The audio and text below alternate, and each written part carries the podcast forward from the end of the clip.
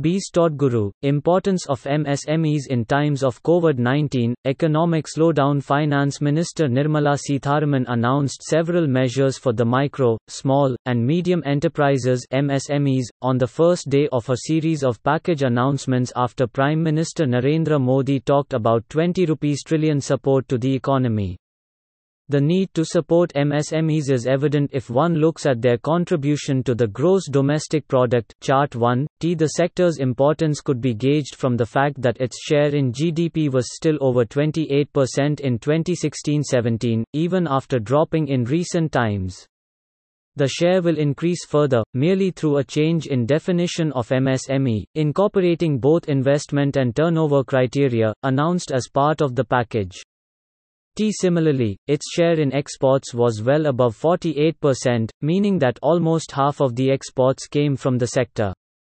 The share in exports, though, has been sliding at a time when total exports have not been rising significantly. Chart 2 T. The support is also required due to the lackluster growth in bank credit to the sector. Chart 3 T. The credit guarantee support of 3 trillion rupees, though will not impact the government kitty at least immediately, is expected to address this problem.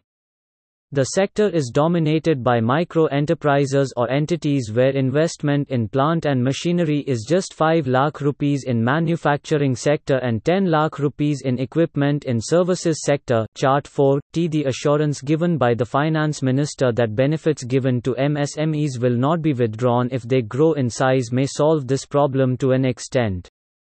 Almost one-third of MSMEs are in two laggard states of Uttar Pradesh and Bihar, shows the data based on online filing system, which started in September 2015, chart 5. If the plight of MSMEs improves, these states will also benefit. Stats Guru is a weekly feature. Every Monday, Business Standard guides you through the numbers you need to know to make sense of the headlines compiled by BS Research Bureau.